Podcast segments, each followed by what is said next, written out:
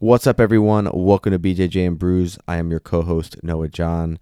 Today is the third and final part in our three-part conversation with the Orlando food critic, Ryan Owen. As always, big shout-out and thanks to Ryan for sitting down to spend the time with us and having this conversation. It was truly a delight, and I enjoyed every minute of it. So without further ado, let's get right into it.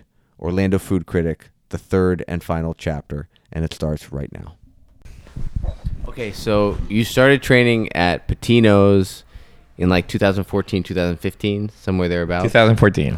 Okay, um, you joined our gym during like, COVID. During COVID, um, w- uh, w- how often were you training? Did you take any breaks before you okay, came no, to our? So, so with Jason, I was like hardcore, like for six months, ten months, and then like going every day to class, to two to three classes. And then what happened? And then um, I remarried to the model.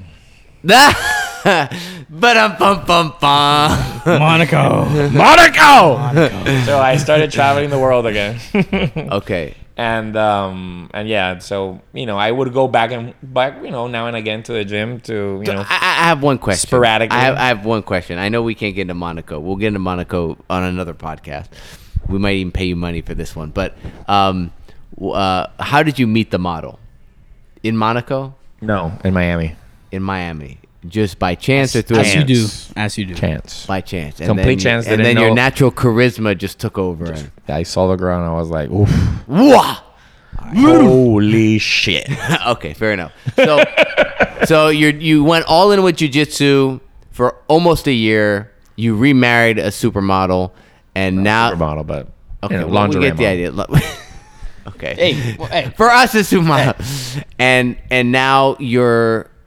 You're kind of, I guess, in a way, following her with her, with her work and stuff because her yeah, lifestyle. Yeah, like takes you know around. that. Yeah, we just ad- I had just adopted like a different like lifestyle. It was more about like you know traveling and like living the life, the way that you're you know that's mar- you you're marketed that you have to live your life kind of thing. But you were you know, still like, doing the marketing at this point. Oh yeah, you obviously. were still doing marketing. No, so, um.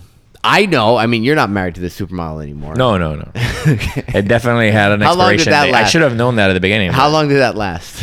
Like, I don't know, like two long years, like almost three years. I'll take it. More probably. I'll take it. I'll take it. Picture's like, I'll fucking take it. And did you have any kids as a result? So there you go. Hey, we, we're... Came out clean, came out free. Came out clean. Okay, so um, you... What Jesus? Why are people calling right now? Victor, I think they're calling because they want to join the podcast. I know, right? Victor's like, why are they calling? So, um, when did you kind of settle back in Orlando, and what got you back into training? No, no. So Orlando, it's always been home. Like that's that was never up in the air. But um, the training just resumed because um, we got like the you know, the whole COVID like lockdown, and um. I just, I had like, honestly, I, I, I got like, I went out and I got like super hammered, like one of those like, like three day drinking binges, you know? and, um, and I woke up and I was like, fuck, like, you know, that was too hard. You know, I, I want to like, I need to, I need to lay off the, the, you know, the, the alcohol for a bit, and I need to lose some weight because I've gained some weight. Um, And, um, you know, obviously throughout the years, I've gotten more and more aware of, like, you know, healthy living and all those sort of things and, like, growth and evolution and personal growth or whatever. So I said, like, you know, it would be a good time for me to go back to the gym. And one of the reasons why I also stopped going to the gym is because I moved on a different side of town. Like, I went to Doctor Phillips. So driving to Avalon was really, like, to, like, East Orlando was hard. At Jason's, but then I moved back at the height of like before COVID hit. I had just moved to Winter Park, um, like where it, Winter Park kind of like meets like East Orlando area, so it's like super close to the gym.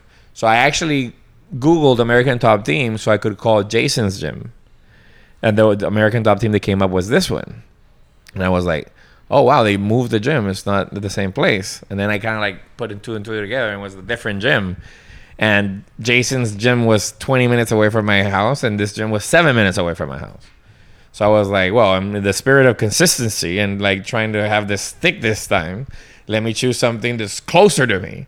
So I came and tried out, you know, two to three classes, and I just love the the whole dynamic here at the gym. I love the fact that Paul said, uh, yeah, there's no gimmicks here, no contracts. You know, you train, you like it, you stay, you don't like it, you let us know, and you can leave. It was super awesome. So, it was like, I wasn't given a sales pitch of like a twelve months contract or, you know, he just said, yep, mm-hmm, yep, yeah, you can leave whenever you want. I loved it. So, okay, so and now now we're kind of caught up with with present day here from on the jiu-jitsu side. So I'm kind of curious. Um, you came to this gym, you started training with, and us. I still started training Muay Thai. I didn't start. I, I was here for about two months before I put a gi on. Oh, that's right. You guys didn't even know I owned the gi. That's right. And I actually had three stripes on my and, belt. And you, and you guys didn't old, even know I had stripes had on that, my belt. And you had that old gi, and then you got the origin gi, and you're like, oh, this is like the Rolls Royce of a gi. Like, Jesus. Yeah, what so, about so I had been training here at Muay Thai for like two to three months. When, when like... That's right. You had you had the longer hair. You showed up with your bag, and you just do Muay Thai. Correct. Oh, so, okay. so um, I just, honestly... The Muay Thai started getting a little boring in terms of like not learning anything new. Not saying that the program is not good. I'm just saying that I wasn't like really learning anything new. And I th- that part in me of like learning new shit was like, you know, asking for more. And like just the jiu-jitsu side was what's going to fulfill that part in like learning something new. Plus the dynamic at the gym was great. And then and the, the guys that do jiu-jitsu are cooler than the guys that do Muay Thai. Ooh, burn! Take that Muay Thai, guys. no, no, no. I'm just kidding. Take I'm, that. I'm just kidding. I'm just kidding. I just, just that, that you know, most of the guys that are doing that are that are doing Muay Thai are just like new guys. They don't last that long, you know. They're, jiu-jitsu, I feel, it's like more of the long haul, like the the people that stay, you know. Um, and then the guys that do like both things, you know, those are the ones that are always like in the Muay Thai class because you know, I don't, you know, so just. I don't know the dynamic or the reasoning behind that. Just this what I what I can what I see, but um, I just like part of me wanted to know more and just wanted to be you know more on that side of the gym on the jiu-jitsu. So I just one day I brought my gi and I put it on and everyone's like, "You have a gi?" And it had American Shit. Top Team on. Shit! It had stripes. And Mark goes, "Are those stripes real, or someone gave you that belt?" And I'm like, "No, no, they're real." And then he's like, so you're not beginner, beginner? And he's like, no, no, I've trained a little bit. You know, I got it. I have three stripes. And he's like, who gave you your stripes? And I'm like, Tarsis Paula. And they're like, oh, Tarsis is legit. And I'm like, yeah, Tarsis is a friend of mine. And I'm like, oh, fuck. And I started training jiu-jitsu again. So I, I want to go back real quick to something you said early on in the conversation about you like, there's something about jiu-jitsu you like, and that's because the people are misfits like you. What do yeah, you mean like by band, that? It's like a band of misfits. Like I don't, I don't think I check any box, bro. Like I don't like, and I don't want to check one. Um, and I, I feel that most places where you go, they want to put you in a box. And I've, I've, you know, never been o- o- okay with that. And now that I'm older and I have like that, I don't give a fuck mentality about any what anybody thinks. Like I can actually, you know, live my life that way. And and I, I love that aspect about at least this gym. Like no one here is trying to put you in a box. Like everybody is like, you know, their own thing. The fucking crazy guys in here. I'm fucking crazy. Um, not in the sense that I'm crazy that we're gonna go out and kill someone, but crazy in the sense that that most likely if someone listens to me, what I have to say or what I or how I live, they'll be like, oh, that guy's fucked up. Like what's wrong with him? But you're not judged, you know. You're just like, yeah, that's, you know, like Victor says, Orlando Food Critic. You know, it's not even Ryan; it's just Food Critic.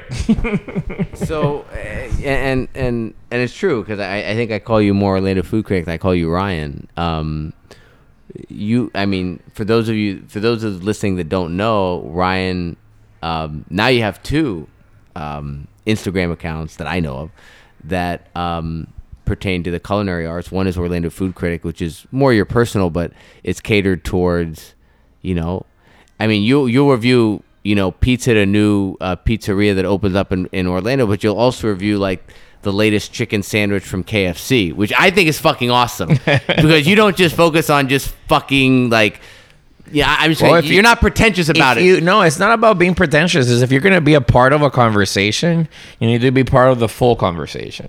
And you need to understand that here in America, what's the percentage of people that are eating at K F C and what is the percentage of people that are eating at the high-end sushi spot? Just look in percentages.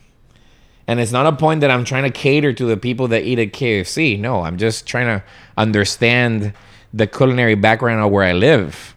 And the and, reality of it. And the reality of it. Yeah. And, and and how and and honestly, if I'm gonna develop a recipe for someone, let's just think about like the mind of a chef. And I'm trying to like make something good for someone in my community, and seventy percent of my community eats at fast food joints. I need to understand what the fuck they're eating so I know what I'm gonna make for them. Mm-hmm. You know, even though I'm not gonna make the same food that they're eating, I need to understand what's their flavor flavor profile. You know, and there are some things that, although not good for you, are they taste delicious that are coming out of these places. You know, they have a whole team of engineers and psychologists and like you know, br- like people that study addicted the brain behavior, the behavior and everything, and the colors and the smells, and that activates everything. Like there's you know, there's obviously a lot behind it. So you know, I'm not for these places at all. You know, if anything, I'm against them. But um, but that doesn't mean they're not part of our culture, and it doesn't mean they're not part of the like the the food scene. Sure. And so currently, right now, um, you can find you know the, and we say Orlando Food Critic because that's his Instagram handle. So Orlando Food Critic, um, close almost getting close to thirty thousand followers. Sure. Uh, so you are an influencer. I know you wince at the word a little bit. No, no, no. I'm embracing it now. You're starting. To embrace I'm embracing it, it now. Like. Um, I, I was against the word influencer because I wanted to be portrayed as a food critic and not an influencer. Mm-hmm. But it's, you know, it's honest. Like, you know, I'm an influencer. Obviously, I'm influencing people. Sure. And um, when did this start? When did you create the account and what got you into this? Because obviously what's funny is we everything you talk about is food. Oh, yeah. But your primary profession is marketing. Yep. Right? That That's how you make your money primarily. Correct. But... your uh, I, I, I, I, I, your brand, and I don't. I mean this. I mean this in the nicest way, because I, I, when I think of brand, I think of you know a P R firm and a celebrity and all that kind of thing. But your identity, like when we think of Ryan, it's like, oh, that's Orlando Food Critic. Like he's the food guy. He's the guy that cooks fucking oh, risotto I, I, for us or paella like- for us. It's like you know that's what we identify you with. And it's funny because you know in the same way, I, I feel like it's similar with me and my friends outside of the circle, because it's like I have a job. I. I I'm a software engineer and I do some, I, I do that. But if anyone talks to me, it's, it's because, oh, he's the guy that does jujitsu all the fucking time. He has no life. No, he just does jujitsu. So I, I get the kind of thing, like, even though we have professions that generate us money, our identity might be something else. So your identity, at least for us, I'm not saying how you view yourself, but how, how we view. No, like, well, so you're like the food guy. When did Orlando Food Critic start? Orlando and what food, was its genesis? Orlando Food Critic starts because I'm obviously going to restaurants and spending spending all my money on food anyways, right? And everybody that would go out and eat with me would love to eat with me because I had something to say about the food. Like I understood food and I would like talk about it. And they thought it was very entertaining. Like all my friends would be like, oh, that's super cool. Oh, I didn't know that. Or do you know this? You know this? Oh, you know, et cetera. So it was, it was like dinner and a show to go out to eat with me, right? So someone said, you know what? You know, why aren't you like doing this? Like, why aren't you like, you're already spending your money, all your money on this. Anyways, when I'm trying to have a voice, and Orlando needed it because at the time Orlando was shit. It was like absolute garbage. That's why there's a hashtag nowadays. It's called Orlando doesn't suck anymore, because yeah, it's a super big hashtag on Instagram. So really, so because Orlando sucked. When you say it, it su- was when when did it suck? Well, it, when I got here in two thousand six, I think I first got here. You sucked. Thought it sucked. It, it no, and it sucked until like five years ago. It started getting better about five years ago. And when you say sucks, you're talking about culinary options. All, yeah, it was all. It was Orlando was designed like no one really was from here. Um, most people that come here come for the parks and for the attractions. Yeah. So it's a big touristic destination. I, I consider so it most, like the Las Vegas of the East Coast. So mo- most of the restaurants were like dealing with one-time customers, so they didn't have to provide great food okay. because they weren't going to come back. So, you know, a lot of canned, pre-made, so you're just like, pre-shredded I drive shit. a bunch of shit on I drive. Yeah, and then, you know, there were obviously there were a couple like of there's a couple Orlando staples that have like done things good, you know, for a long time within their own genre, but not enough to to make it a food town. Like there was like the furthest away from being a food town. And um and people were just living with that, you know, with the with the bullshit food, and no one was saying anything about it. They were just taking it. So I part of my the mission the mission with Orlando Food Critic was to not take it anymore. Like I'm not gonna take it anymore. All right, Jason will take my spot. I gotta go study. Hey, take Shit. it easy, man. Like a like a douchebag. So Jason will take my spot. Here you go, brother. No, no, no, no. No douche, no douche. Studying is not a, a douche thing. You go do your thing, man. Go to the library. Which library are you going to, Victor? Which library go. are you going to? The actual library. The actual library. All right, man. We'll catch you later. There's a there's a bar called Library. Uh, we'll, we'll catch you later. Okay, so so that was it was it was the genesis was this is obviously you enjoy going to restaurants, you enjoy commenting on food, you do that with your friends, and they were always making and the comment like, and my, "Hey, there's, of, there's most something." Of my, most of my free time, whenever I thought about, "Hey, what I'm gonna do for fun," was like where I'm gonna go, where I'm gonna fly to to eat well because there's nothing to eat here, right? Yeah, so I was like going to New York, I was going to D C, I was going to all these different cities. Uh, in the States and outside of the States to eat because there was nothing that would like, you know, fulfill that, that, that, you know, need for me in Orlando. So that's when, when I was like, you know what, you know, what you're saying makes sense. I was actually sitting down in a, in a restaurant in New York. They had the best burger at the time. Uh, this is called the Spotted Pig. Um, and I was like eating the burger when I was having this conversation with someone, and I just took my phone out, opened Instagram. And the first name that came to my mind was Orlando Food Critic, and I opened my Instagram page. In Orlando, in, did, I was in New did York. Did you have another Instagram account at that point? I had a personal account that I just like, you know. But Orlando Food Critic came into your mind, and the handle was available. And it was available. Yeah. And you're like, boom. Yeah, I just Orlando Food Critic, boom, boom, boom. And then and what my did first, you start doing? If you look at, my, if you go all the way back to my thousands of posts, God, my first post. I'm gonna scroll back. God, my damn first, it. My first post was a shitty picture of uh, amazing burger because the picture was shitty as fuck. Uh, one of the big things about, about I'm gonna be scrolling for the next ten minutes just yeah. to see this. So thing. one of one of the, the big one of the biggest things in Instagram is being able to take good pictures. So when you start an Instagram, you don't understand how bad you are at taking pictures, and I sucked at the beginning. My my my posts were great because of what I had to say, but my pictures were horrible. Like the whole dynamic of my pictures were horrible. So obviously, you know, it's a different story. I don't think consider myself a photographer right now, but but I understand how the pictures need to be taken, you know. And and the fact that I understand food helps me take better pictures of the food.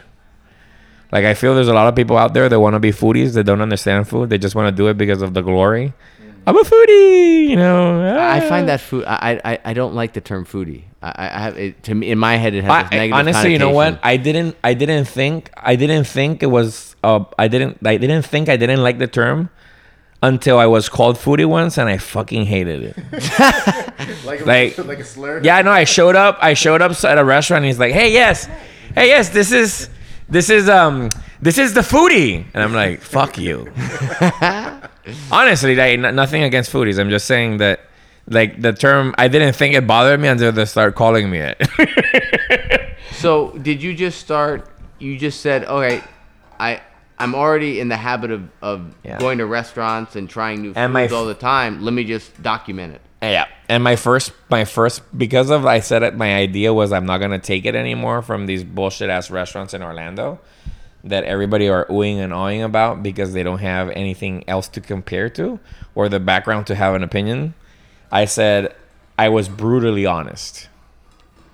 So, like, my reviews were harsh. They're not like they are today. Like, I'm honest nowadays. And people think I'm harsh. You know, I'm not harsh anymore. I was harsh. Like, I used to, like, be really, really harsh about, like, my reviews.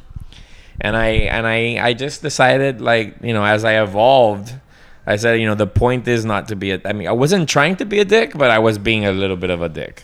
And I think that my idea wasn't to be a dick. So, I, you know, as as it, as it, you know, as it grew, I have the photos are getting worse, by the way. I'm still scrolling, and the photos are now getting worse. Right? They, the lighting yeah, is like... Yeah, yeah. Whoa. I, I, I'm not saying that just to... Dude, wait till you get to the first picture. Jesus, I'm still scrolling. My thumb has just been... No, and then, and then at, kind of like when I started, Instagram started the whole like pic collage, so you could put a bunch of pictures within the same square, and I, for some reason, I thought that was fascinating. So, like, some of my pictures, some of my posts were like ten pictures within the same box. It was horrible. Look at that. So, um, so yeah, obviously there's there there's been definitely a growth in that aspect, but like as Orlando, the, the the fact that I understood that that I came to the terms with the fact that I am an influencer is one of the reasons why I decided to make um, a lot of life changes recently. Like I'm a vegetarian now, and I don't drink, and that has a lot to do with the fact that I came to terms with the fact that I'm an influencer. And I, w- I wasn't okay with the fact that I was influencing people to do things that I'm not okay with. Mm. So you just done with drinking now, or? Yeah, like for at least for a long time. Yeah, and and, and, and it's not a point that I'm against. There's there you your go. burger. That's my burger. There's your burger. I found it. It's five minutes later. The spotted fourteen pig. likes. I'm gonna like it just for the just so it fucks with your thing. Like, what there the you fuck? Go. Fuck with the algorithm, Salva- bro. You know, Salvation Burger. That's it. No, nothing, nothing. Just Salvation Burger. Two comments. Uh, at Spotted Pig, the pig's burger, not the best I've eaten, but definitely one of a kind. And you responded to that. That's, so you wrote, "Wow, look at look at the early." Like I've seen your more recent posts. So you would actually reply to your posts with the um, with the actual sort of you know review, I guess. And look at these photos, man. Look at that flash. Look at the shadows from the flash. Oh, my God. Oh, yeah. They Bro. They were piece of shit. Foie gras brûlé. Piece of shit, Oven, for sure. I thought the the pho was decadent and deep in flavor. I want to find you eviscerating somebody. Well, the they, they blame me for closing down a restaurant. Really? No. Yeah, there was this girl that went to one of those Gordon Ramsay, Ramsay programs or... Hell's Kitchen or something, and her, her she was well known because her family owned the restaurant here for a long time, and she opened like a sandwich shop, and and and I'm like, ooh, a girl from like I don't know what's the name of the show, if it was Top Chef or Hell's Kitchen or what the fuck. I'm just liking something, but but it was six likes now, it's got seven. But it was but it was like one show, so I get super excited about going to eat at this restaurant because this girl has been like on one of these in Orlando, like, in Orlando. This girl, I can't even remember the name of the place. It was on Mills, um, and I'm like, ooh, san- I've been a sucker for sandwiches all my life. I don't know if you've ever heard this, but chefs eat sa- like primarily like get their main source of food from sandwiches because you're in the kitchen all day and you're tired of making like all the things on the menu. And when you get a chance to actually eat, you end up making a sandwich for yourself. So, so like I'm, I love sandwiches.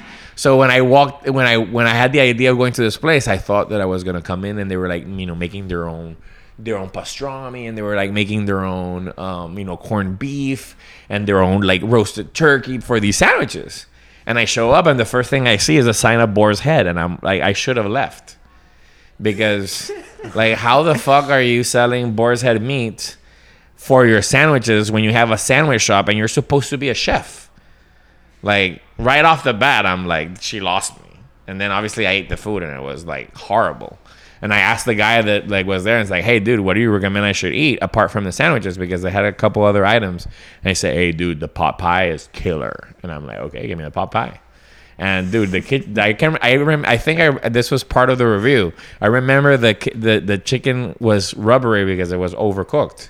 So, in my review, I think I was, like, like, yeah, the pot pie is like, you know, poor chicken. They killed it twice. It was like, it was like chewy and rubbery and overcooked or whatever. Like, and uh, like a couple months later, the restaurant, like the restaurant, like closed down, and everybody like in the food community started talking about me because of my harsh reviews. So being a dick kind of like worked because it got my name out there, which wasn't my plan. I was, you know, this all happened well, very this organically. Pro- this was a passion project. Yes, yes, yes. Passion. You were just and doing- it's still passion because I don't get paid to be Orlando Food Critic. I do this all out of my pocket. Yeah. So I go to between. So when you're buying average, every fucking thing on the menu, that's your money. Most of it, yeah. Yeah. I say most of it because as I grew, I, I went to events where I was invited. Okay. And, um, you know, obviously you make mistakes along the way. And I see them as, you know, learning mistakes. Because when I was invited to events where I wasn't paying for my food, I felt that I had to be nicer on my reviews. And I didn't want to do that. So, although I did, you know, went to, to you know, several events where I wasn't paying for my food, I little by little, you know, started avoiding the events or disclaiming to the people that were inviting me that I was going to still be brutally honest, even though they were going to pay for my food. Um, and obviously, you know, a lot of people started not inviting me because they didn't want that. Some people would still do it either because they were just stupid and they didn't know what was going to happen, or they didn't do their job right of finding out who I really was before inviting me to an event. Um, or because they thought their food was that good that they didn't think that I was going to, like, you know, talk ill about it. But it, it it came to the point where nowadays I will still go to a restaurant and receive the invite as long as I love the restaurant. Like, I'll come to a restaurant. They'll give you an idea. They'll be like, hey, we want you to come over here. The meal's on us. And I'll be like, uh, I'll check out the restaurant first. And if it's interesting, I'll say, you know what? Sure, I'll come by. Normally, don't tell them when I'm going to show up. Um... Very rarely, I'll, you know, they'll, they'll sometimes they insist on. Do they, they recognize you now by? Oh yeah, now they yeah, it's happened. It's it happens more than, and it happens a lot without me even knowing that it's happening. But I've I've actually noticed it happening so many times that now I don't. I try to to not even think about it, um, because like I've seen moments where like I've gone into a restaurant, I sat down, and the restaurant just got flustered, and they didn't want to like even serve me anything until like the owner showed up and like, you know, shit like that. But um, but yeah, like, so going back to the idea, because I want to be like super transparent on this, like I'll I'll come up to the re- even if the person insists and says, no, come here on this day, I'm gonna be here, please. I'll be like, sure, no problem. You know, I'll I'll I'll, I'll accept the invitation, and then I'll I'll show up and I'll eat the food, and if I love the food, I will let them take care of my tab. If I don't like the food, not even a, like if there's something of the food that I don't like, I'll I will not accept them to take care of my tab, and I'll pay, you know, for the for the meal completely. Against whatever they say. No, don't so worry. Now they know, like, oh shit, he's paying for it. This but is listen, not a good but sign. listen, but this is but this is like something. This doesn't happen a lot. Like I don't get. I I, I avoid these kind of invites. When I receive them is because there are like people that are in, they insist and they, they want me to come, and they go out of their way because they want me to come and try their food. And um, I'm not like, oh yeah, you know, don't worry, I'm gonna pay for my food. I don't gotta get into that. I just show up, I eat. If the food is really good, and and they say, hey, the meal's on the house, I'll be like, okay, let me, you know, charge me a, a dollar on my card so I can, you know, give a nice like healthy tip to the server, and I'll and I'll leave it at that. If I love the food. If there's something about the food that I didn't, you know, that I that I wasn't okay with, and I know that I'm gonna mention in my review, I'll be like, hey, no, no, no, no, no, no, no. Let me take care of my tab. Here's my card, and I'll pay for everything. But again, that's that's not the dynamic, the everyday dynamic. That's just like special situations. You, um, you're, you're actually trying to avoid that situation. Correct. You'd rather just go in. Yeah, I just show up. No one knows who I am. I yeah. order, and then they find out I was there, and like, oh fuck, this guy was here. You know. Yeah. Like, um. You mentioned sandwiches, so it popped in my head, totally random. Um, have you been to, and if so, what do you think about Badass Sandwiches? I like Badass. The Night is my favorite sandwich. The Night. Which one is that? That's the... uh, it's like ribeye with um with uh, saffron aioli. Okay, I think good. And then the, the ninja is really good. It's that like, the ninja I've had. I've had. So that. The ninja is like a banh mi, but instead of like using the like the pate and the and the shaved pork, is they they're using fried pork belly. That's it's a legit sandwich. They're not using boar's head. That's all. I They're not using boar's head. Everything using. Is made there from scratch. You know, like it's it's a good sandwich spot. That's the Milk District, right? Yeah. You have, then they have one in Winter Park now. Oh, really? They have another location. That's yeah. awesome. Fairbanks. So, um, I, another random thing. Uh, I you know through my travel and stuff, I found out that. You know, in France, you cannot be called a restaurant unless your all your meals are prepared from scratch. And, you know, McDonald's here in the United States could not be called a restaurant because, oh, you're emptying frozen potatoes. Like, you'd have to peel the potatoes, cut the potatoes, and fry the potatoes. Um, is it just... Do you think that that that's indicative of anything when it comes to American culture, that we use the word restaurant where other countries would not use the word restaurant? Well, you know, the the the obviously a lot, like the basis of like modern culinary is based on French technique. Mm-hmm. So the, the the French like pretty much wrote the book on on like high-end cuisine. Mm-hmm. Um, and it's like the basis of like any culinary school in the world is like, you know, French cooking or French technique. But, um, and because of that, obviously they take a lot of pride in, you know, what they consider food or what they consider like a restaurant, which is a place where the food is being prepared. So I understand their, their, their idea and, and, and I, I can get behind it. But again, it comes to the point of uh, like adapting. Like here in America, like in order for you to make absolutely everything from scratch, it's uh, requires labor, and labor is very expensive. So, you know, how much money are you going to pay for your food? Not everybody can afford food from a restaurant that's been absolutely from scratch.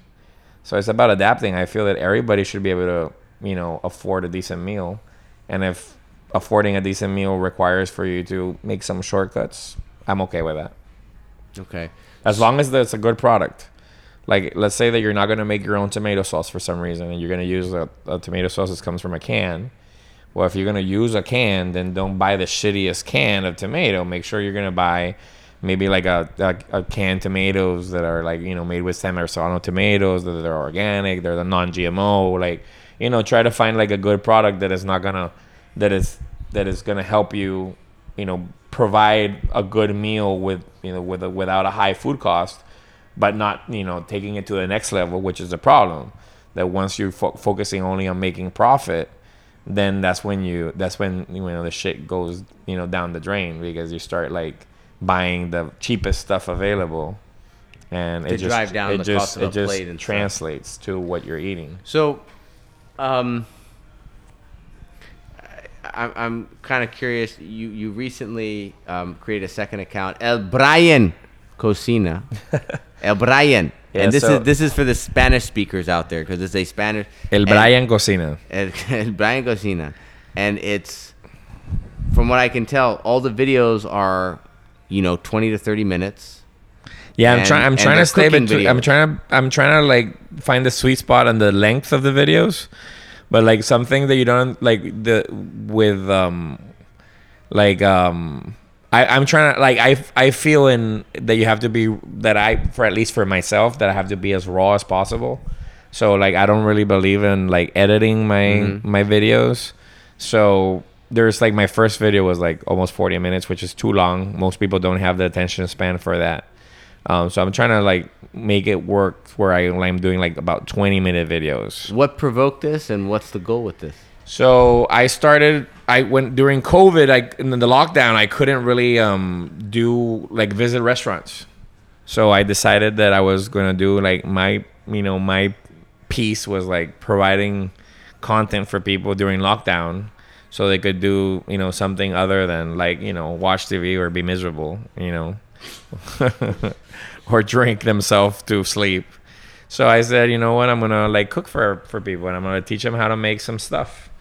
Uh, it evolved, you know. I started for me. I, I kind of like caught myself showing off. Like the first kind of like videos that I did was like me showing how good of a chef I was, instead of like really providing a service. Like normalizing the meal a little bit. Yeah, like, you know, I was like, you know, cooking stuff that I love to eat, but that I know that most people weren't even going to try to make. So like I, I caught myself in that, and I'm like, you know, this is not the mission. The mission is to like do something that people can actually do at home. So I kind of like, you know, went into that direction, and, and it, it caught on to the point where the lockdown went, when they, when everything went back to normal, and everybody was saying, make more videos, make more videos. But it wasn't, you know, the same. It wasn't Orlando Food Critic, you know. I feel it at the at a time, it was something that I, I decided to do to fill a gap, but it's not the mission of Orlando Food Critic for me to teach you how to cook or or to show you things that you can make at home.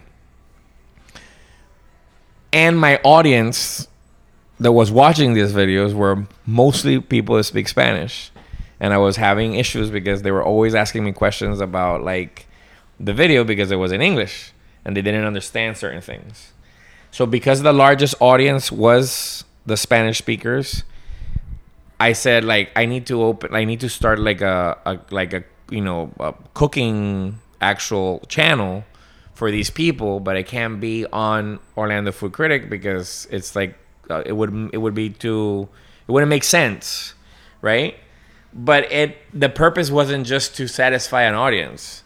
So what actually drove me to do it was that right we live in a country where everything is accessible. Like anything that you want, you can pretty much get.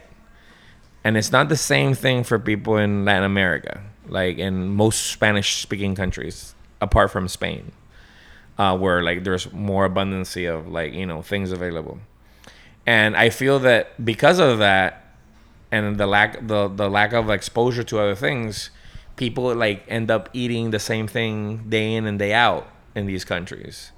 And you know, if you talk to people, to Spanish people, most people will be like, "Yeah, I'm fine with my rice and beans. Like, just give me rice and beans because that's what they eat every day." And I'm not, there's nothing wrong with that, with eating rice and beans. But I feel that there's so much more that you could be doing. You know, even if you're still using rice and beans, you know, why do they have to be like the same way that you eat them every day, right? So I decided that, that I that I had to come that I had to create a channel where I could cook with basic ingredients that you could find anywhere in the world and show you how to adapt to these recipes with what you have available. So no matter where you live or how much money you have, you can make these dishes. And I'm trying to like show people what they can do with basic pantry you know, items, flour, eggs, you know, cornmeal, um, tomatoes, like vegetables, like regular vegetables, nothing crazy, you know, onions, garlic. Um, and you can actually make something amazing, different, high, even high end with these ingredients. And um, actually like, you know, uh, making it available to people that don't have any other way to actually get to do this. Like they don't have the money to go to a restaurant to maybe eat this food. Um, or maybe they don't have the money to buy the specialty ingredients that you could get, but you don't have the money to buy them or you just can't get them. But why aren't these people, you know, uh, giving the opportunity to at least have access to this? So I felt that that was the mission. The mission was because I come from a Latin American country. I grew up in Colombia. So like, you know, I, you're I, British. You're from Wales. so, so that's that's my that's come on that's that's my new my new my new mission in terms of like that part, like the cooking part, and then obviously you know Orlando Food Critic right now has evolved a little bit. Like I have a family that eats meat, so I still go to a restaurant and order pretty much everything on the menu.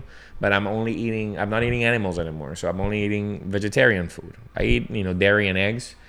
Um, but I'm not eating any like animal protein. What about fish? Fish is off? No fish. Really? No. Interesting. Mm-hmm. So, so, um, m- the mission has changed. Not now. It's not, I think that Orlando doesn't really, you know, it, it could still use my voice in terms of like, you know, the, the growth in the culinary, in the, in the culinary world, but it's already, it's already like it, the, the ball is big enough to keep on like, you know, growing on its own without me having to go and tell you how good this steak is or that. So I feel that, that, and, and it's a hard path because actually Orlando Food Critic was one of the reasons why it took me a while to make the decision to actually become a vegetarian is because I, you know, this, this Orlando Food Critic persona was preventing me from making that decision because. I mean, dude, you were, you were at that, um, I don't think it was Wolfgang Puck, but you were at a, I believe it was a hotel restaurant. Knife and Spoon. Yeah, Knife and Spoon. And you had a big old, like, oh, yeah. w- w- I mean, it's not even a T-bone steak. What was it? No, that was a bone and ribeye. Bone and ribeye. You were holding aged. It by the bone oh, yeah. and just ripping it. You look like Conan the Barbarian. And I and and, and you know what? Like I love I love the flavor, you know, and I love the the, the the actual cooking process of the meat. And I'm I'm actually a really good at making that kind of food because I grew, you know, I, I was trained to do it and I obsessed over it But I'm not okay with with the whole idea like of of the fact that we are we live in a world where everything is available, and I, at at this point it bothers me that I we still like me me I why do I have to kill something in order to eat and be nourished when there's so many other options available? That's the reason why I decided to become a vegetarian. It doesn't have anything to do with health. Obviously, there's health reasons that I understand, but that wasn't what made me do it. What made me do it was like, hey, listen, if I'm on an island and there's nothing else to eat but fish, I'm going to have to eat fish. You know, it's survival, right? But are we in survival mode right now in the day, like in the modern world that we live in right now? Like, Orlando is not a secluded island in the Pacific where I only have to eat meat, you know?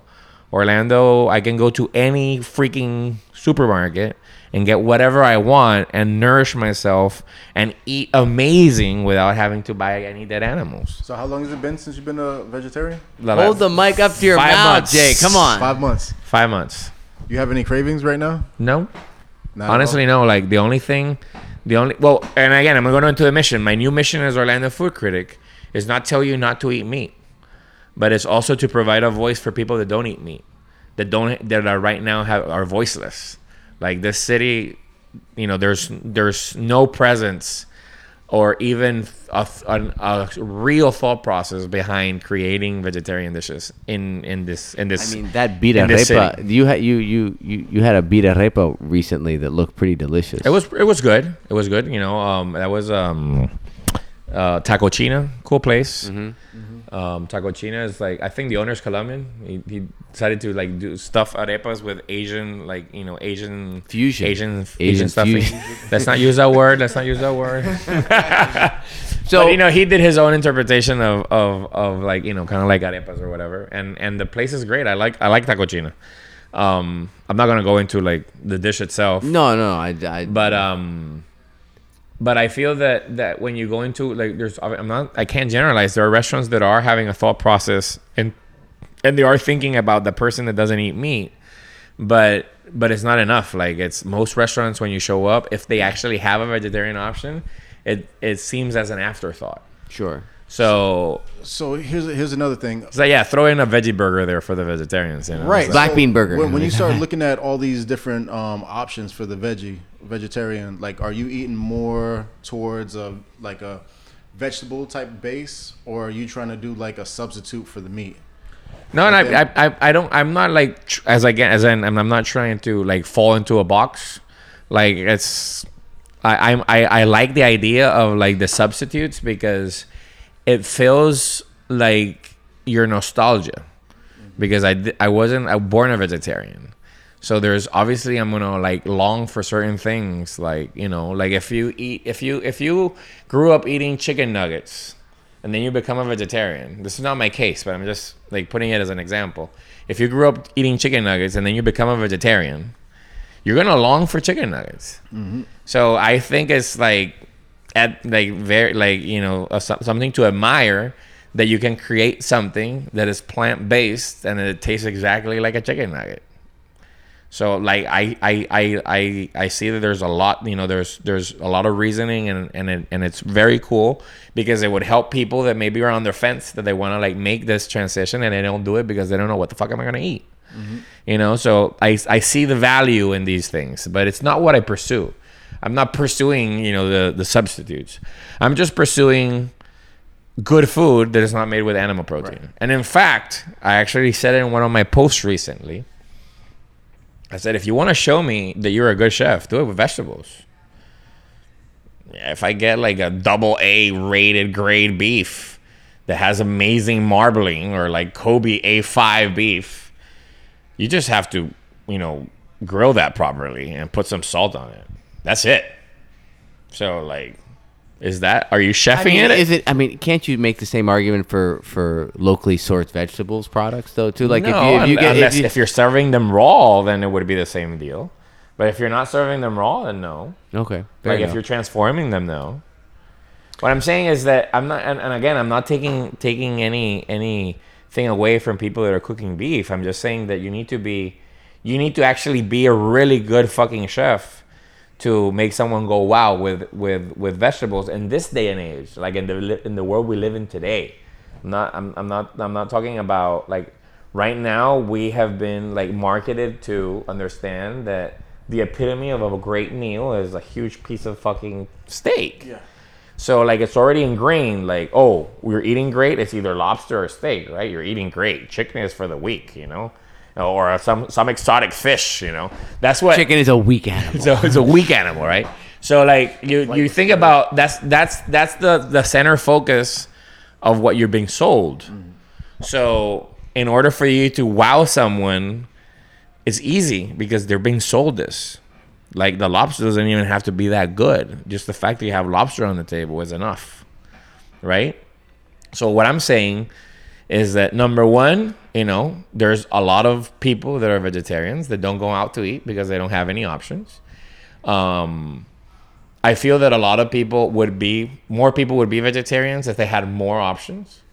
Um, and then it's also part of like, living in the world that I want to live in, where a person that's vegetarian and a person that's not vegetarian can sit at the same table. Like right now, we, it's hard to do that. Um, like I go to. I these, mean, it's not. It, I go to. What these, you're saying is the the restaurants that would be able to cater to both people are limited. Yeah, very limited. Yeah, very limited. Like oh, as bro, I just said, go to McDonald's, like, man. You can have your listen, salad. listen, like if, if like I, I go out with you know with with uh, with the, like you know bunch of people. Let's say six people. Like I'm the only one that's vegetarian, and granted, I'm the one that's paying for everybody's food, and everybody else is eating better than me, because all the foods are catered to the people that eat meat. None of the food is really catered to the people that don't eat meat. So, you know, for me it's a little like, if anything, I'm I'm a, the only thing that I can complain about, like the fact that I decided to become a vegetarian, was that it's frustrated to not find the options when I go out to eat, which is like one of the be- one of the things was like which is my number one hobby is going out to eat, apart from cooking.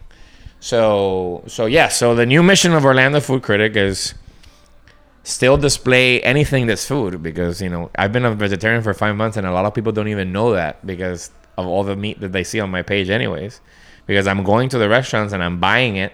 I'm not eating it, but you know, my family's eating it. So I still report on it. Like I still take pictures and show you what's available. But like the only thing that I'm actually reviewing are like non-animal items, like non-animal protein items. That's the only things that are getting my actual reviews. But, you know, I'm also like, I feel that, that the mission is to push the restaurants to say, hey, you know, mm-hmm. make food for other, you know, for, for the, there's other people. Focus on that. And not only that, like you want to like, you want to chef it up. You want to show me how good of a chef you are. Like you want me to go, oh, wow. We'll do it without some, we'll do it without the animals. Do it without the centerpiece. Like. So as, um, as we kind of wind this down, I'm, I'm just kind of curious, just one last thing on jiu-jitsu. What, um, you know, you recently got your blue belt. I'm um, a five-stripe white belt. You're a five-stripe. There you go. Well, I mean, um, what what a black belt is, what, like a sixteen-stripe? Let's think about this. four, eight, twelve Yeah, so a black belt's a, a sixteen-stripe uh, white belt. So you're on your way, man. Um, you just keep striping the belt up. Probably look more impressive with all the stripes on it. With all the stripes on it, right? uh, w- w- um, what is... Like, what is jiu-jitsu now to you, like, presently? Like, what is it, what, how does it fit into your... I'm gonna, I'm gonna tell you something. Jiu-jitsu, for what it does for me, I don't know, like, I don't, I don't know, like, how to, how to, you know, put this, but, like, coming to class, to my jiu-jitsu classes, either it's jiu-jitsu or Muay Thai, but just coming to class... nowadays is actually like it takes it, it takes over like an importance of like a restaurant. Like I'll, I'll I'll move a restaurant to a different time so I can make it to class. And if I can't, I'll try to reschedule the restaurant for another day because I want to come to class. Like it's it's it's that important. Um, and obviously like I I I, I do Muay Thai because it satisfies the the stand-up fighter in me. But what I look forward to is actually jiu-jitsu because it's where I'm learning. It's because I'm hanging out with the people I like. I want to hang out with because I love the fact that you know that we can like choke each other out and like laugh about it afterwards. Um, And I'm not in it for the glory. Everybody knows that. I think that I'm like the laziest jiu-jitsu fighter in the world. Like no burst sprouts from me. Like no stamina. You, you'll sit. You'll sit on your back a little bit, and then no maybe stamina at all. A little bit. Like it's like if I if like I see moves that would require stamina, and I choose not to use them. Path of least resistance. I've become the ankle scavenger. I know. You, you, I scavenge you, ankles. You're definitely you're definitely notorious for for just randomly grabbing the end, you know, the limbs of someone and just starting to like tweak it. You're like a, a grip it and rip it guy. You know what I mean? It's like, is he setting up? No, he's just gripping and ripping it. Yeah, you know? I'm, like, and, I'm just like chilling there, and it's like, you know, the the whoever's whoever's. controlling the situation thinks, oh, this guy's not gonna do anything to me, and then suddenly they there's an explosion. They give me their ankle because they don't think I'm gonna do anything with it. Dude, this and he guy, gets tapped out. This fucking guy. This so fucking I'm guy. A ankle scavenger. I've been saying this. People don't like, but the problem is that I'm so so passive in the role that I think the person like feels that they're super way like better than me, and that confidence that they. They, they, they, I let, let rope a dope them. them. Yes, they got rope a dope. There's been a couple of purple and brown belts that have gone home with the windows down, no radio, because because I've shout out to Troy. We know that Kimura Troy. That was before he got his brown belt though. So yeah, no names, no names, because I don't boast about these things. Um, and that most brown, most brown belt this, the, the, the, the either one or two brown belts that have been through that will deny it. Blame it on knee injuries. But um, yeah, man, like I'm not in it for the glory. I just love coming here, like getting, I like be- getting better. Like, you know, I, I don't mind the fuck the fact that I suck, but I love the fact that it's not an issue that I suck. See, like most places, yeah, it's like, oh yeah, you, you know, you suck, so you're not part of the, you know, you're not part of the clan because you suck, you know, like, oh yeah, you're not great at this, or you don't have potential, you know, so why would I, you know, spend my time on you? Like, I love the fact that that, that I'm embraced of a, a as as a mediocre practitioner. I find that interesting, and, and uh, you know, I I don't. I just this I is the only feel part of the club, you know. Well, this is the only gym I've trained at, so I can't really speak to what the environments and cultures are at other gyms. But it surprises me that I always felt like jiu-jitsu's, you know, one of the characteristics of jiu-jitsu is that the community is very open and welcoming. It's like, you like jiu-jitsu, you're weird like me, awesome. You know, it, it's not about like. Well, I've only trained at two gyms. Um, but I, I'm not saying what you're saying is wrong, because I've heard similar I, stories from I, other people. I, I think I felt the same thing at the previous gym. Like, mm-hmm. you know, it was, you don't have to be great to, like, at jiu-jitsu to be part of the group. Like, exactly. you, know, you can be part of the you group. Ha- you, you share the love of this thing that a lot of people externally think is really weird. Like, you guys are trying to strangle each other and oh, break no, each and other's that's arm. Not, and that's not the part that most people think that's weird about. The part that most people think it's weird about is the fact that we're so close to each other. And that we're sweating, uh, you know, against each other, mm-hmm. and that you know, oh, at, just at, the proximity. Yeah, and at yeah. some point you're gonna have someone's ass on your face. Oh yeah, and that you know, sometimes they might fart in your face. Yeah, you know, or, and, or you're gonna have a drop of sweat go into your mouth or your oh, eye or the, something. The, the eye is the worst one. Like the drop, the drop of sweat in the eye when when, when someone it's not your sweat. When it's not your sweat. It's like, ah, I tap! Tap! No, the best way to get someone to tap is not to wear a rash guard. And then just put your hairy chest on their face while you're sweating. uh, it's like Along Came Polly. Remember the scene in Along Came Polly with, with Ben Stiller? Um, yeah. Oh, just show wow. up with your hairy chest and just smother their face. Uh, no, I won't tap to that. But um, I'm, what I'm saying is that like that's what most people are like, what the? Like, you're doing this for pleasure? Yeah. Like, that person is all over you and they're sweating and they're like, you're in- interchanging body fluids in a bad way, not in a good way. You know, like, you do you let your like your wife and your daughter do that? Like, you know, get a, let other guys like get so close to them? Like, that's what people have issues with. Sure.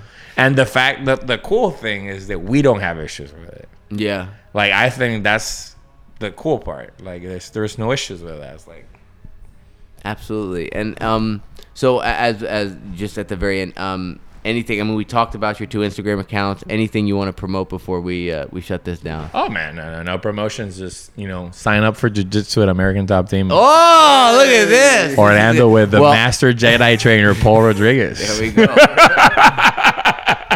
And dude, if you like food, Orlando Food Critic, bro. There we go. If you speak Spanish and you like to cook, or where'd the El Brian come from? Oh, uh, dude, that's like a story of my life. It's like my other persona. Because I, I, I, I'm like this, you know, British kid that speaks English, uh, growing up in a Colombian country. No one can say my name, Ryan. No one can say it. So everybody calls me Brian. Th- w- Brian, w- Brian, Brian, why, Brian. Why Brian. Would they say Ryan? Because no, they, no, they can't. R, no, no. R. Some, somewhere, somewhere, somehow. But R is in the no, language. I know, but they can't say Ryan. Only, only my close friends call me Ryan. They don't even call me Ryan. This Ryan. Because you close say, friends. Because it's but then people that don't know me is Brian, Brian, Brian. So I, I dude, I embraced it. Well, at the beginning, I was against it. Like I used to have like big issues with my teachers because they would call the list, like, you know, calling attendance in class, and they'll be like, Renee, Owen, John Brian, and I'm like, hey, that's not my name. You'd be like, no, no, no, estoy presente. No, no, no, that's not my name. I'm, my name is Ryan. It's like, no, no, no, no. The, I remember my trigonometry teacher saying like, okay, yeah, so like, let's do this triangle. I'm like, I'm not gonna do the fucking triangle until you say my name right. It's like, you're trying to make me like learn all these fucking things and you can't even say my name right, and you have me like for a year. Say Ryan and I'll fucking do the triangle. And they're like, no, no, Brian, do the triangle. And I'm like, I'm out of here. And I would like fucking leave. Yeah, it was a big thing, right? But then after a while, it like it became like my my other persona. And I, and I, and I you know what? It's funny because I sound completely different in English than I sound in Spanish. And there are certain things that I will not express in English that I can express in Spanish, and and the other way around. There's some things that I cannot fucking say well in Spanish that I can only say I'm in English. I mean, I, I, I you obviously have more experience in both cultures, but even for me, like when I learned like the word ganas in Spanish, like I can't translate that in English. Like yo, yo tengo ganas de. You know, it's like I, you can't I want say. To doesn't doesn't. No, cut. I don't want to. Ganas is something I have a desire. It's, no, it, yeah. It's not the same thing. You know. Yeah. So so then obviously, you know, during my crazy years, which there have been a lot of them, um, when my friends my friends would say that whenever when I was like when without without being drunk I was Ryan, and then when I was hammered I was El Brian. They'd be like, oh, El Brian came out, you know.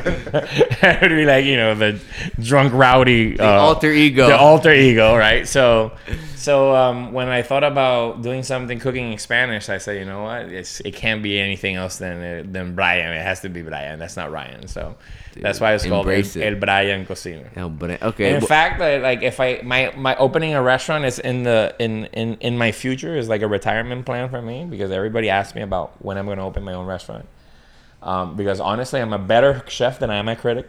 Um, I can say that about myself right now. I don't know if that's going to keep on like that, but to this day, I consider myself a better chef than a critic. Um, so I just don't want to have a restaurant because it would take away for the freedom that I have right now that I don't want to give, that I don't want to like, you know, uh, give away. So like restaurant is like something that I have as a retirement plan. Like when I'm like older, you know, mid fifties, sixties. Kids are old, you know, they're doing their thing. Uh, I don't have that enough energy to be traveling around the world as much. And uh, and I want to open like a restaurant, and most likely it's going to be called El Brian. El Brian. The vegetarian. The it's veg- going to be vegetarian international food with like Spanish flair for sure. There we go. So uh, I'll just say this in closing. Um, you know, I'm... This is this is strictly Noah's personal opinion. I'm not speaking on behalf of the gym. I'm not speaking on pop, on behalf of the podcast. I'm speaking on behalf of just myself. Um, I'm a big believer in, in actions speak louder than words. Like I know a lot of people say a lot of nice things, and you know sometimes they mean it. Other times they're full of shit and stuff, and that's life and but stuff. But the fact that you, in the last two promotions that you participated in, that you brought, um, you brought your sartén, you brought. The the fuego, you brought the ingredients, and you made a paella, you made a risotto. The fact that you spent and, and I'm not this is these are dishes that don't take five minutes to whip up or that you pre-made. Like you took the time to purchase the ingredients, to cook food for everyone at the gym. Um, I don't know if everyone fully appreciated how good the food was, but that doesn't matter. What doesn't matters matter. is you know, you took time and effort to do that, and that spoke volumes, in my opinion, about your character. And the fact that you did that for us, um, on I'll say on behalf of the gym, but I'm not. It's unofficially. Thank you so much for that, because I thought no that problem, was fucking man. awesome. Man. I, you, you did it. Like, you texted me and you talked to me. I was like, dude, bro, I have to feed my people. no, and, and and that that that was that was that was amazing. And and and, and, and like, again, spoke I, and I feel like the the risotto, like that I cooked this uh, the last. Well, I mean, time. The mushrooms we could do better with. The- That's an inside joke. um, no, no. The best part was, oh, this this dish would be great on top of rice. Like, risotto is rice, come on. so, God almighty, so no no no but but um, what I'm saying is, in terms of like that dish, I feel that that dish, it also represented like what I'm trying to do right now. Like, I I came to a place where I knew that most people wouldn't understand the dish, that I knew that most people hadn't even tried the dish, I knew that most people hadn't even heard about the dish. And I made and it vegetarian. Most are, and most people are meat eaters. And I made it vegetarian. And almost everybody got a second helping. Oh, fuck yeah, of course. So no meat, foreign food, foreign idea. Well, I told you, I, when I first looked at it, I was like, lenteja. I thought it was lentils. Oh, because at of the color. Day, because yeah. of the color. Because I was of the like, red wine. Yeah, I was like, oh, th- you're making lentils. And then I look. He's like, no, no, I'm making risotto. And I had to look closer. I go, like, oh fuck, it's risotto. It was, it was, it was brown because it had the obviously the grain of rice would resemble from far away to like lentils, texturally wise, like from afar. But it was like brown because it had a bunch of wild mushrooms that had been reconstituted in red wine. So the mixture of the red wine with the brown mushrooms made the risotto like brown. And I wanted it to be brown because it was going to be either brown or purple. And I knew that brown was going to be more accepted than purple. Uh, visually from the people, because purple is not something you really associate with food. Unless so, you like beets, and most people here don't eat beets. Correct. So like for me, if I was making it for myself, it would have ended up purple because I would be okay with it. I would actually like it more purple than brown. But because I was making it for other people, I was considering like the the the visual aspect. The aesthetic, yeah. Not only that, but like what you said, making that wasn't just showing up here and making it. It took me like couple of days just to route all the ingredients together. Yeah, exactly. And I had to like pre-prep the night before, and I had to like put everything and, together and, to show up and, and do it. I and I cooked here. It in the fucking heat because it was noon. Oh yeah, and it was hot outside. Oh, he cooked it here. Here. No, he cooked it here. That's oh, what I'm saying. He had the he got it. So and you know he had the gas and everything. And, and I'll, I'll, I'll oh, say the, this: the, the, Donald brought the gas. Oh, he did. Okay. Donald had been talking. I had been. He had. We had. He heard me talking about it, and he said, oh, I can't let you do everything. Let me do something. Don is, I love Don. Yeah. And I'm like, Don, the, I don't know. Like, I I got it. Don't worry. It's fine. Yeah. And he's like, do you need gas? I can bring gas. I'm like, yeah, fuck yeah. Bring the gas, Don. Bring the gas. So he brought his gas. So, so it was great. But that, that's the thing. It's like, you know, you're cooking for people. And, and you know, obviously, you know, we're, we're a close-knit group. But at the end of the day, they're people you know better than others. So you don't know these people's tastes or anything. And the fact that you're, you, you're going out on a limb to make this, where you don't know how people are going to react to this. Listen, you know? I was I was prepared for half of the pan not being eaten. And oh, then, I would have eaten the whole. No, fucking no, no. Listen, listen. This is exactly what I was prepared for. I was prepared for half of only half of the pan, pan being eaten, and then the people that appreciated taking the rest home, like you know you yeah. and Paul and yeah. like the guys that like would appreciate it. That's what I thought was going to happen. And like I think like ten minutes into serving the risotto was out. Like there was none left. There was the people that knew what it was and wanted some. There were the people that were adventurous and wanted to try.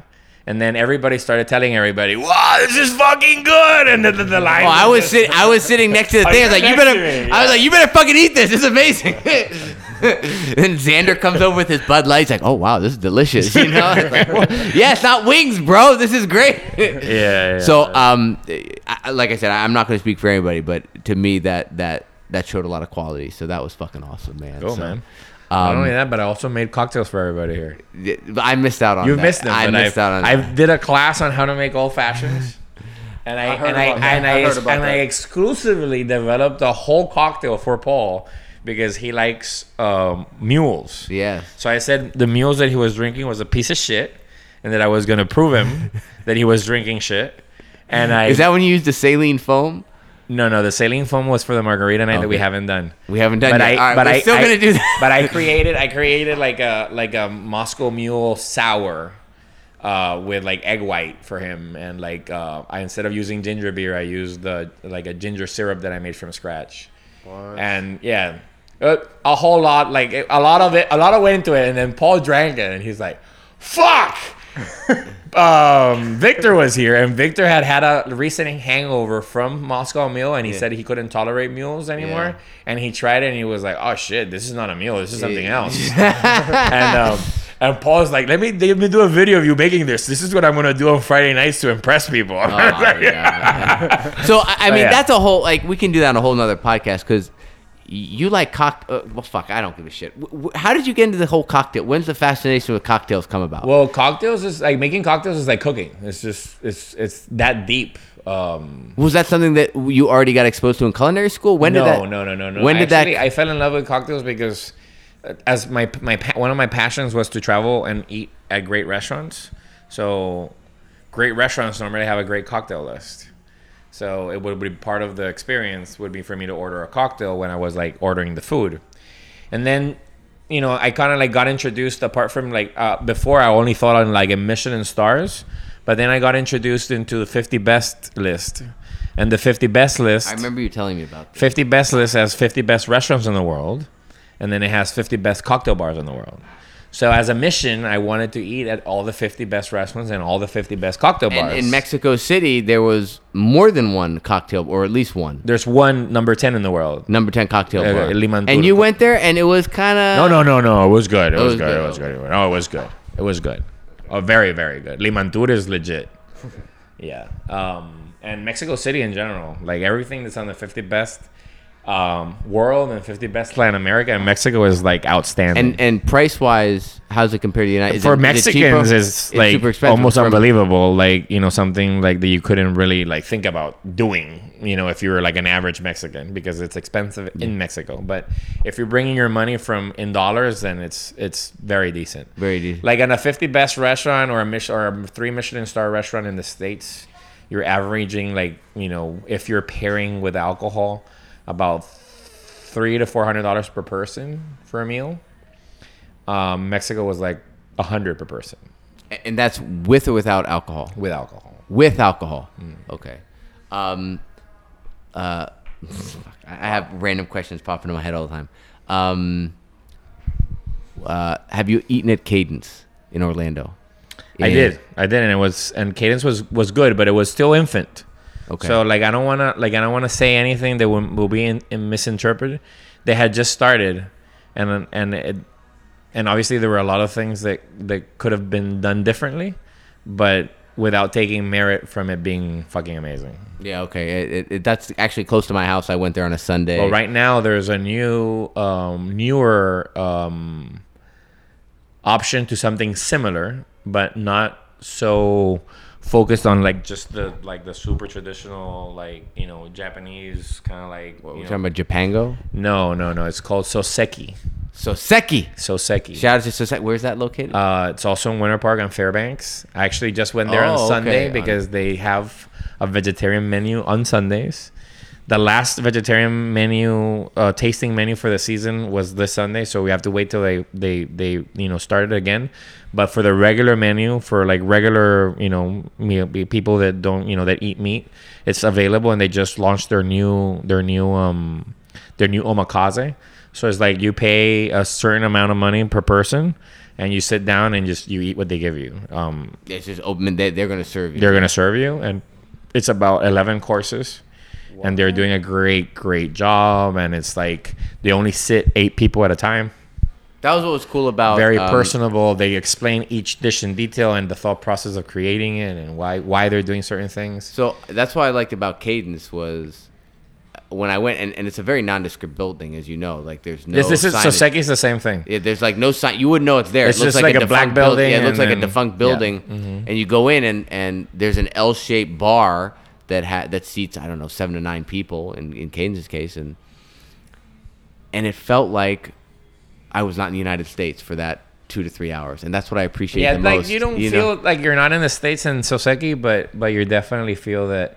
And again, like I am not the the best person to explain how great it is because I have been experienced to so many of, to, to so much of this that that I'm maybe not hyping it as, up as much as I should. But for Orlando, it's like, uh, like it's like a gold mine. Like for mm-hmm. Orlando, it's like if you are into food, you need to go to Soseki. For me, it was it was great, but like I've been to places like this all over the world. Mm-hmm. Like I cook like this. Like I, you know, it's for me. It's for me. For, for I, I, I, you're not gonna get the same ah oh, from me that you that someone else would get from going to this place, right? Without taking merit away from it. So that's why I'm saying, like, if you really like want to try something different and have an amazing, like, transcending experience in food here in Orlando, I would say number one, Soseki. Um, number two, uh, the omakase uh, for Kabuki Sushi. They only have it available during the week. I think it's like Wednesdays and Thursdays. Reservation only, this is one at Kabuki, fixed price. At Kabuki Sushi. Kabuki. Yeah, okay. So Kabuki has, you can walk in at regular hours and they have a menu, but they also have an omakase tasting where you reserve it and you can sit down and it's like whatever they give you, you eat. And it's like a nine course meal. It has a fixed price and, and, and it's a great fucking experience. Um, I don't know, uh, uh, the the Henry Mosso, there was some... all sushi? No, no, no, no. It's like, obviously sushi Sushi is the main thing at, at, at Kabuki, but they, they incorporate, like, you know, a lot of other things. Um, so Soseki is just, they're doing, they're, they're being a lot more inventive and playful. Well, Ryan... It's... And then on this topic, yeah, I could stay here for days, so... No, I think it's time to go. No, I, well, we'll, we'll, we'll, we'll have you back again, man. Um, Ryan, the next time we can talk about, we can really talk about Orlando food scene. That's Orlando what we food do. Scene. We'll do that next time. We'll do an Orlando. What would be a good time of year? Fall, like I mean, oh. we can do it any time. But is there? If, whenever you want, I'll make. Orlando okay, does, hang on. I gotta hey, ask you this. Orlando doesn't have seasons. That's true. But I gotta, we have super hot and tolerable. Exactly. You're exactly right. So I, I got. So I, I, I'm going to say this. I, you could completely refute what I'm about to say, but you know, a lot of my friends that, and, and I love them to death, but they're not as gastronomically inclined, let's say, you know, or knowledgeable.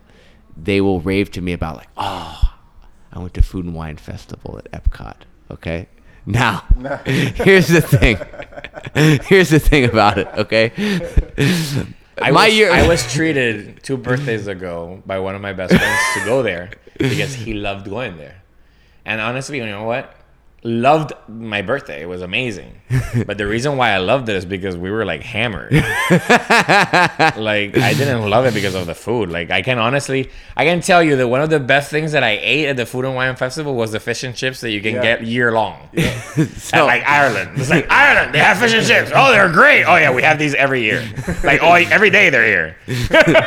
so, so all I, all, I'm not all, saying that they have bad food. I'm all I'm going to say, that, well, I, I don't mind. I'll fucking say it. All I'm going to say is this: my my my, my, my good friend, my good friend, who again, the, the, he he's half Spanish, half French. Okay, so he went to Food and Wine Festival, and he, you know, with because his in, I, I think with he went high with expectations. Like, well, he just went there. He's like, oh, food really and wine, bad thing to he, have with food.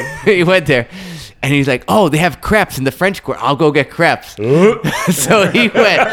So of course, this guy spent his summers in Canet, Canet Plage, which is southern coast, the southern coast near Perpignan, so near near Barcelona, you know, on the, and he would go get, you know, crepes as a kid on the boardwalk and all this stuff. So he's like, I want to get crepes in America. Oh, I want to relive my my my juventud, my youth. And, and he goes there, and dude, he got there. He's like, I'd like a crepe, and they had a stack of them, and he they just scooped them and heated them and gave it to him, and he was horrified. And for those of you who don't know what crepes are, it's a batter. It's think of a pancake. It, it, they it's put it on a batter and they make pancake. It. And this thing was pre-done. They had a stack, and he, and he was horrified. But then here, I'm gonna, in, I'm gonna just gonna say something in in in the defense of food in general. I understand what he experienced, and I can see how it could be a horrifying experience for him. But remember that he's in Orlando. So for most people, that might be the closest thing to a real crepe. So for someone that has never had one, it would actually be a great entry level to something. Like at least they're exposed to the idea of it, right?